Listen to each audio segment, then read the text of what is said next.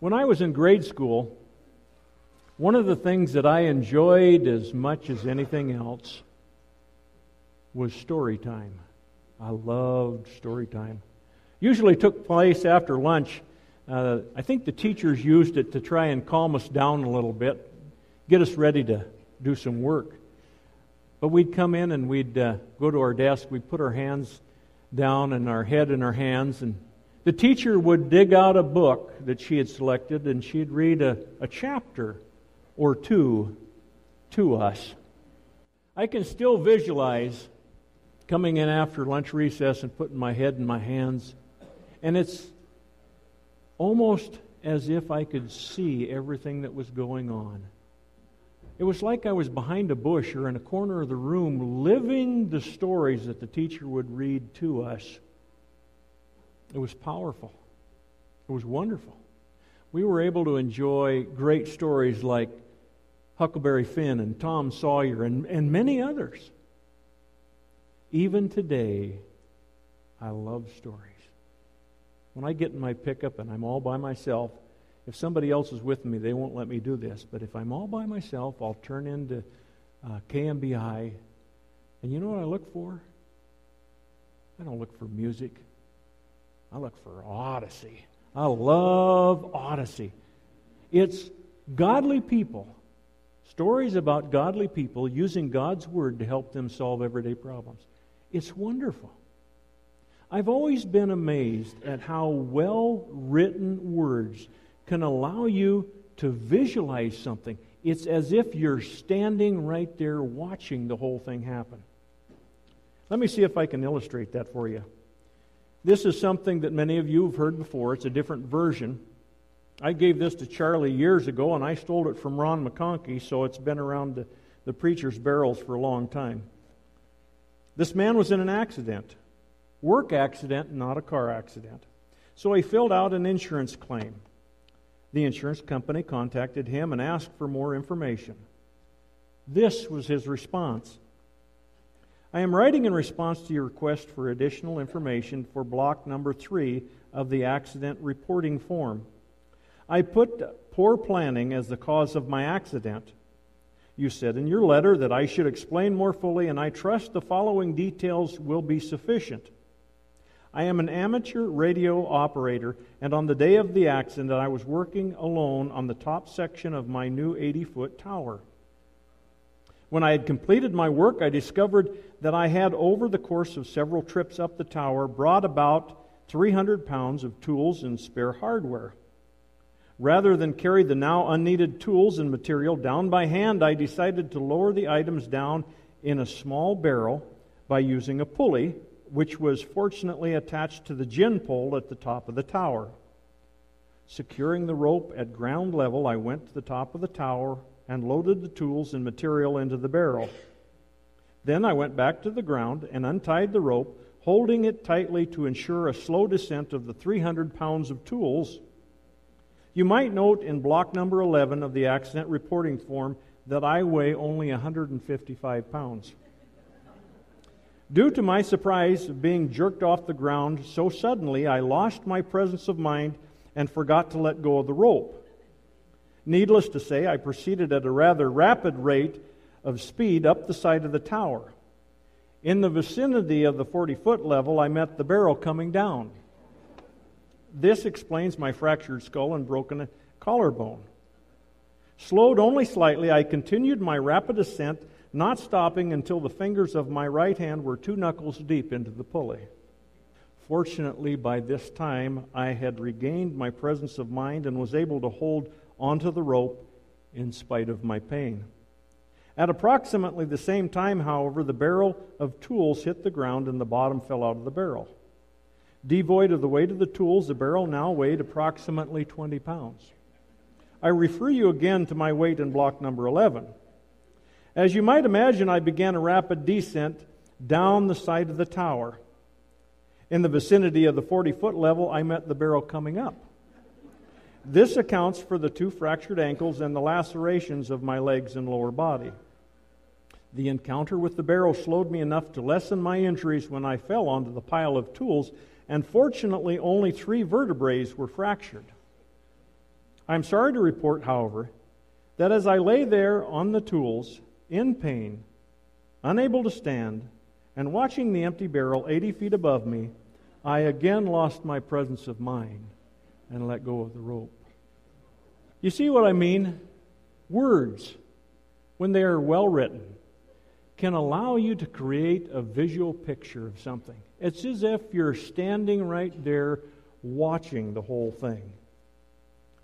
Did you know that Jesus was a storyteller? He was. His stories are recorded in the form of parables. Parables, by definition, are earthly stories with a heavenly meaning. Typically, they have one point. Over the years, though, studying Scripture with Phil, he's taught me that if there's more than one person in a passage of Scripture, if you put yourself in the place of each individual and read the passage of Scripture, you gain different perspectives of that passage of Scripture. Typically, when somebody preaches on the parable of the talents, they preach it from the standpoint of the servants. Today, we're going to put ourselves in the position of the master and read the passage of Scripture from his perspective. You see, the master goes on a long journey and he leaves his servants in charge. In preparation for his journey, he develops a three step plan. First of all, he prepares for the journey. Verses 14 and 15 tell us this. It says, Again, it will be like a man going on a journey who called his servants and entrusted his property to them. To one he gave five talents of money, to another two talents, and to another one talent, each according to his ability. Then he went on his journey. There are a few things that we need to get straight before we go too much further. First of all, who's the master? And where's he going? The master is Jesus himself, and he's going to return to the Father. It only makes sense that if Jesus is the master and he's going to return to the Father, then we are his servants. Those of us who have accepted him as Lord and Savior and have decided to follow him. So the master is going on a long journey. What does he do? He does the same thing that most of us do. When we get ready to go on a trip, we sit down and we make a list of the things that we need and the things that need to be taken care of when we're gone. For instance, back in Jesus' time, obviously he needed clothes, obviously he needed food supplies, but he also needed to make sure that his animals had enough to be taken care of as well. And then he needed to make sure that things were taken care of at home. Who's going to feed the dog? Who's going to mow the lawn? Who's going to stoke the fire in the wintertime so the pipes don't freeze? Those sorts of things. And then he calls his servants unto himself and he gives them the list. And along with the list, he gives them money. To the first servant, he gives five talents. Do you know how much a talent is? A talent was years and years of wages. It was a tremendous amount of money. But you know what? The value of the talent is really insignificant. What is important is that the master trusted his servants with his estate. That's really what's important. It should be noted that during Jesus' time, in the Roman Empire, servants or slaves could earn a wage. They could get a bonus. They could own property. This gave them an incentive to make sure that their master's property was well cared for. So, the master gives five talents to the first servant two talents to the second servant, and one talent to the last servant. Notice what the Bible does not say. The Bible does not say that the master tells these servants what to do with this money. It only says that he gave each according to his ability. It's obvious that this master recognizes that each one of these individuals has a different skill level. How many of you men, when your family's going on vacation, packs the bags? oh, I don't see a hand. My hand isn't going up either. Denise packs the bags at our house, and there's a reason for that. Because otherwise we'd come up missing something. You know what she does? She makes a mental checklist of how many days we're going to be gone, who's going, and what's going to be needed for each individual that goes. And then she takes and she lays out a suitcase for each one of us, and she begins to pack the bags. She packs socks and underwear and pants and shirts for every day, swimming suits if we need them, uh, toiletries, toothbrush, toothpaste, things to wash your face with, all that sort of stuff. When the kids were little, she would pack toys so they could entertain themselves and diapers and diaper bags. Uh, and then when she's done, she zips up the bags and she hands them to me. And this is where you guys come in. You got to go out and try and make everything fit. More often than not, I've been out there and packed the back of the car and looked around, and here's an extra suitcase sitting there, and I don't have room for it. So I'd have to unpack everything and start all over. Eventually, we make things fit. When you're going somewhere, it is very important that you have everything you need for the trip and that everything at home is taken care of by people that you trust. George was a 68 year old contractor, carpenter, I should say. He'd worked for his boss for over 30 years. He was skilled as a carpenter, both as a rough carpenter as a finished carpenter, and the two complement one another. If you're a good finished carpenter, you know what a rough carpenter needs to be doing right. He had made his boss millions and millions of dollars because of his skills. But he was at the age that he wanted to do something different. He wanted to retire. He was getting tired and he wanted to move on. So he went to his boss and he said, said, By the end of the year, I'd like to retire. And his boss looked at him and he said, Well, good for you, George. He said, You've worked hard all your life. You've earned this. He said, There's one last project that I would like you to handle for me. The owner has given me square footage. He wants a square, uh, a, a square footage of 4,000 feet in his home. And guess what? The rest of it's up to us. You have an unlimited budget. You can buy whatever you want, buy the very best materials, be as creative as you can. You even lay out the floor plan. And so George went to work. About a week into the project, he got to thinking to himself and maybe feeling a little sorry for himself, and he thought, you know, I've worked for this fellow for 30 years, and I have never received a thank you, and I have never received a bonus. It's about time that I got my due. And so he began to cut corners. With the lumber, instead of buying number ones, he bought number threes. He bought Chinese fixtures. He bought the cheapest tile and the cheapest carpet that he could find, and obviously the cheapest paint. Paint looks good whether it's cheap paint or good paint, at least for a little while, and it covers up a multitude of sins.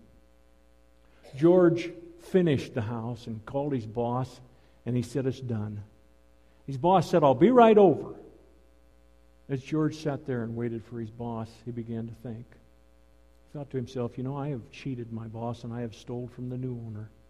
I've pocketed nearly $125,000 off of this project, and it isn't right. But it was too late.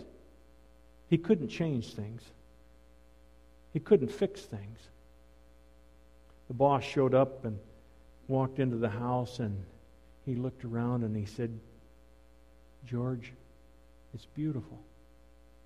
It's absolutely beautiful. The new owner will be thrilled. And by the way, George, you're the new owner. Thank you for all your years of service to me and my company.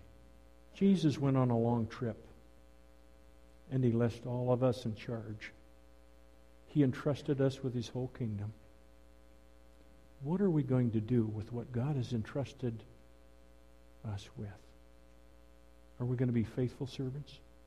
Or unfaithful servants. The second part of the uh, master's plan was simply to go on the trip. Verses 16 through 18 tell us this. It says, The man who had received the five talents went at once and put his money to work and gained five more. So also the one with two talents gained two more. But the man who had received the one talent went off, dug a hole in the ground, and hid his master's money. The master just went on the journey. That was his plan, was to leave. We don't know where he was going or what he was, what he was doing. We just know that he left. Jesus did the same thing. Jesus ascended into heaven. He returned to the Father. And you know what? We can't see Jesus face to face, just like these servants couldn't see their master face to face. They didn't have cell phones, they didn't have radios. They couldn't jump on their horse or their donkey or their camel and travel for a few days and, and find the boss and say, Well, this is what's going on. What do you think we should do? He was out of touch. We cannot see Jesus face to face. We can pray to him.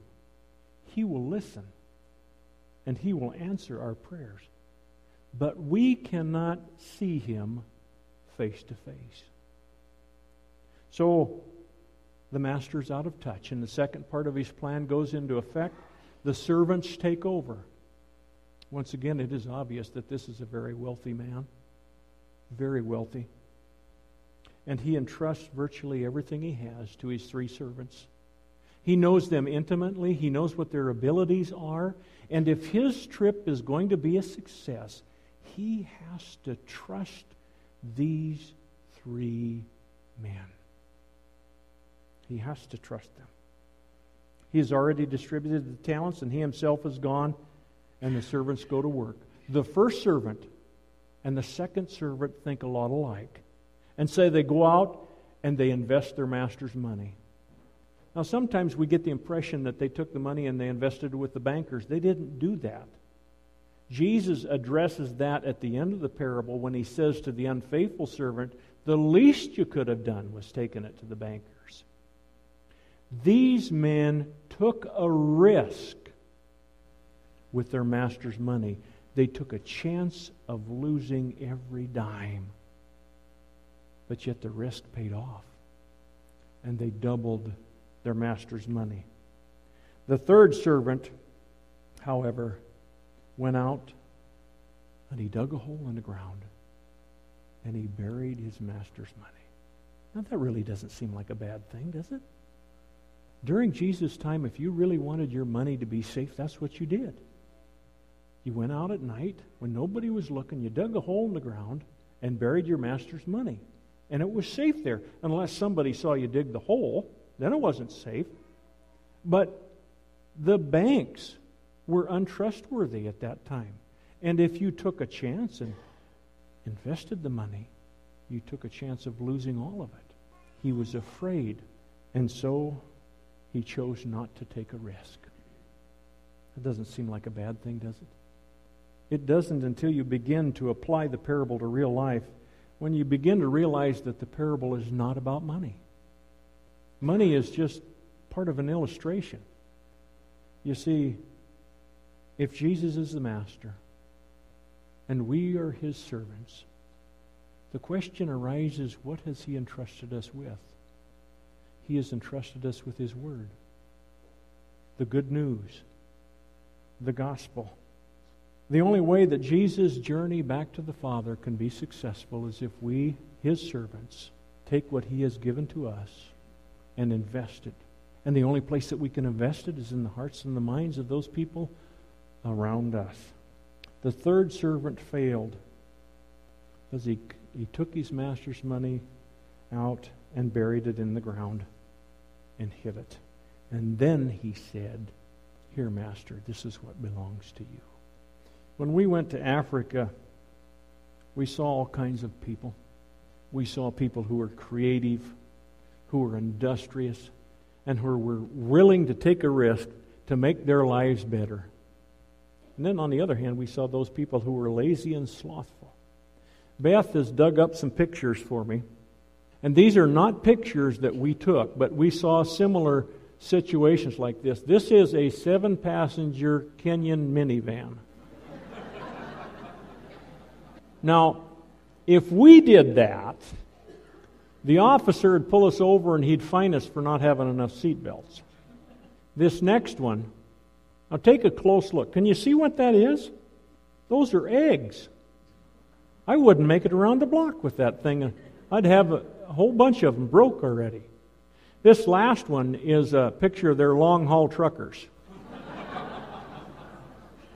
and you can't see it, but in the shadow, that back tire is virtually flat. You know, we didn't see pictures like this, or we didn't see these ones here, but we saw similar things. We saw as many as four adults on a motorcycle. And the reason they used motorcycles is because they were cheap, they were uh, easy to operate, and uh, they could go anywhere. But we did see, uh, one of the things we saw was uh, a guy had six two by fours tied onto the back of his motorcycle. Now, how do you put two by fours on a motorcycle? He had them strapped on so they stuck out the back like this. There was four feet of board on each side, and he was going down the street honking his horn, making sure everybody knew he was coming because he was cutting a wide path. Another guy had a chest of drawers on the back of his motorcycle, and that thing was about that wide and it was that high, and he was going like a boat down the road because it was heavy and it was hanging over the back end. These people did whatever they needed to do to make their lives better, to get things done. But yet, on the other hand, there were those people who were lazy and slothful as well. Our mode of transportation there in Kenya was Jeeps. And everywhere we went, we took two spare tires with us because the tires, the best ones, were bald. At least two of them had belts showing, and some of them had big chunks taken out of them. So we'd make a, a trip somewhere and we'd have a flat tire. So every time we got someplace where we could get it fixed, we'd drop it off and get it fixed. It only took once to figure out that if we didn't stand there and watch them fix the tire, all they would do was air it up and give it back to us. And then they'd charge us for it. So we had to stand there and make sure that they fixed the tire right. They were lazy, they were slothful. Jesus talks about both of these people in this parable.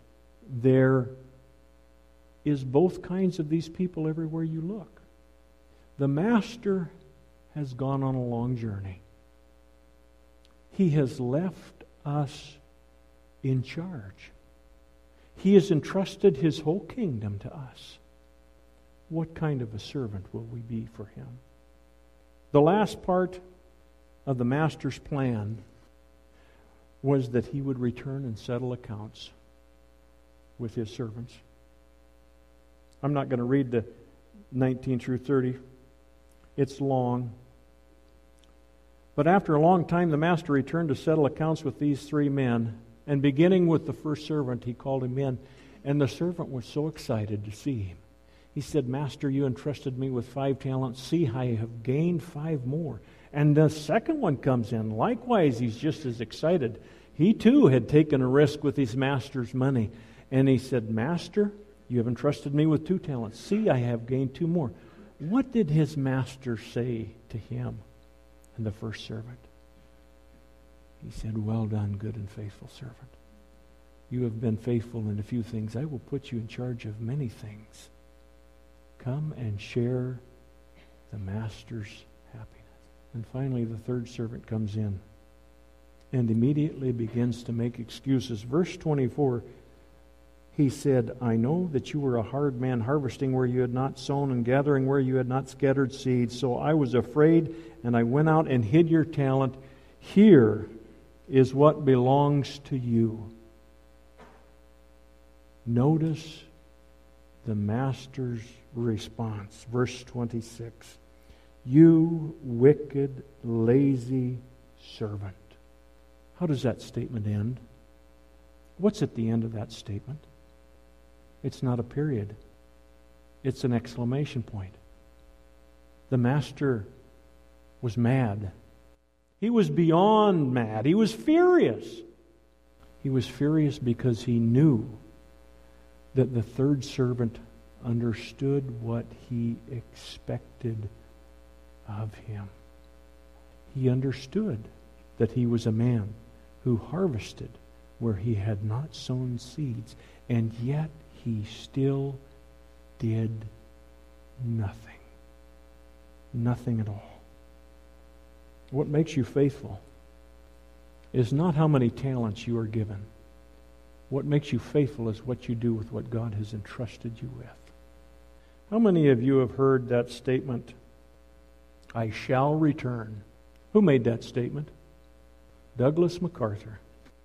I Googled this off the internet here last week, and it's just a little blurb about MacArthur, but I want to read it to you.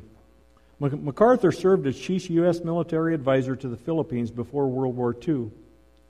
The day after Pearl Harbor was bombed on December 7, 1941, Japan launched its invasion of the Philippines. After struggling against great odds to save his adopted home from the Japanese conquest, MacArthur was forced to abandon the Philippine island fortress of Corregidor under orders from President Franklin Roosevelt in March of 1942. He left behind at Corregidor and on the Bataan Peninsula were uh, 90,000 American and Philippine troops who lacked food, supplies, and support, and would soon succumb to the Japanese offensive. After leaving Corregidor, MacArthur and his family traveled by boat 560 miles to the Philippine island of Mindanao. Braving mines, rough seas, and the Japanese Navy, at the end of the hair raising 35 hour journey, MacArthur told the boat commander, John D. Bulkeley, You have taken me out of the jaws of death, and I will not forget it. On March 17th, the general and his family boarded a B 17 Flying Fortress for northern Australia. He then took another aircraft and a long train ride down to Melbourne. During this journey, he was informed that there were far fewer Allied troops in Australia than he had hoped. Relief for his forces trapped in the Philippines would not be forthcoming. Deeply disappointed, he issued a statement to the press in which he promised his men and the people of the Philippines, I shall return. This promise would become his mantra during the next two and a half years, and he would often repeat it in public uh, appearances. MacArthur was put in command of Allied forces in the South Pacific. His first duty was to conduct the defense of Australia. Meanwhile, in the Philippines, Bataan fell in April. 70,000 American and Filipino soldiers were captured, and they were forced to undertake a death march in which at least 7,000 men perished. Then in May, Corregidor surrendered, and another 15,000 Americans and Filipinos were captured. The Philippines were lost, and the U.S. Joint Chief of Staffs had no immediate plans for their liberation after the U.S. victory at the uh, Battle of Midway in June of 1942, most Allied resources in the Pacific went to U.S. Admiral Chester Nimitz, who was commander of the Pacific Fleet. Undaunted, MacArthur launched a major offensive in New Guinea, winning a string of victories with his limited forces. By September 1944, he was poised to launch an invasion on the Philippines, but the needed supplies were with Nimitz's Pacific Fleet. After a period of indecision about whether to invade the Philippines or Formosa, the Joint Chief of Staffs put their support behind MacArthur's plan, which logistically could be carried out sooner than the invasion of Formosa. On October 20th, 1944, a few hours after his troops landed, MacArthur waded ashore onto the Philippine island of Leyte. That day, he made a radio broadcast in which he declared to the Philippine people, I have returned. In January of 1945, his forces invaded the main Philippine island of Luzon. In February, Japanese forces in Bataan were cut off, and Corregidor was captured. Manila the Philippine capital fell in March, and in June, MacArthur announced his offensive operations on Luzon to be at an end. Although scattered Japanese resistance continued to the end of the war, in August, only one third of the men MacArthur left behind were alive to see his return. I am a little late, he said, but I finally came. Jesus left on a long journey. He returned to the Father. But he has promised us that he will return. It's been a long time since he left. But he has told us why he has not returned. He has not returned because he hopes that more will be saved. But mark his word, he will return. And when he returns, he will summon each and every one of us into his presence. And he will ask us, What have you done with what I have entrusted to you? It is the job of this church. It is the job of every church. It is the job of every Christian to make sure that when Jesus returns, all of us are called into his presence and we all hear these words Well done, good and faithful servant. You have been faithful in a few things. I will put you in charge of many things. Come and share in your master's happiness.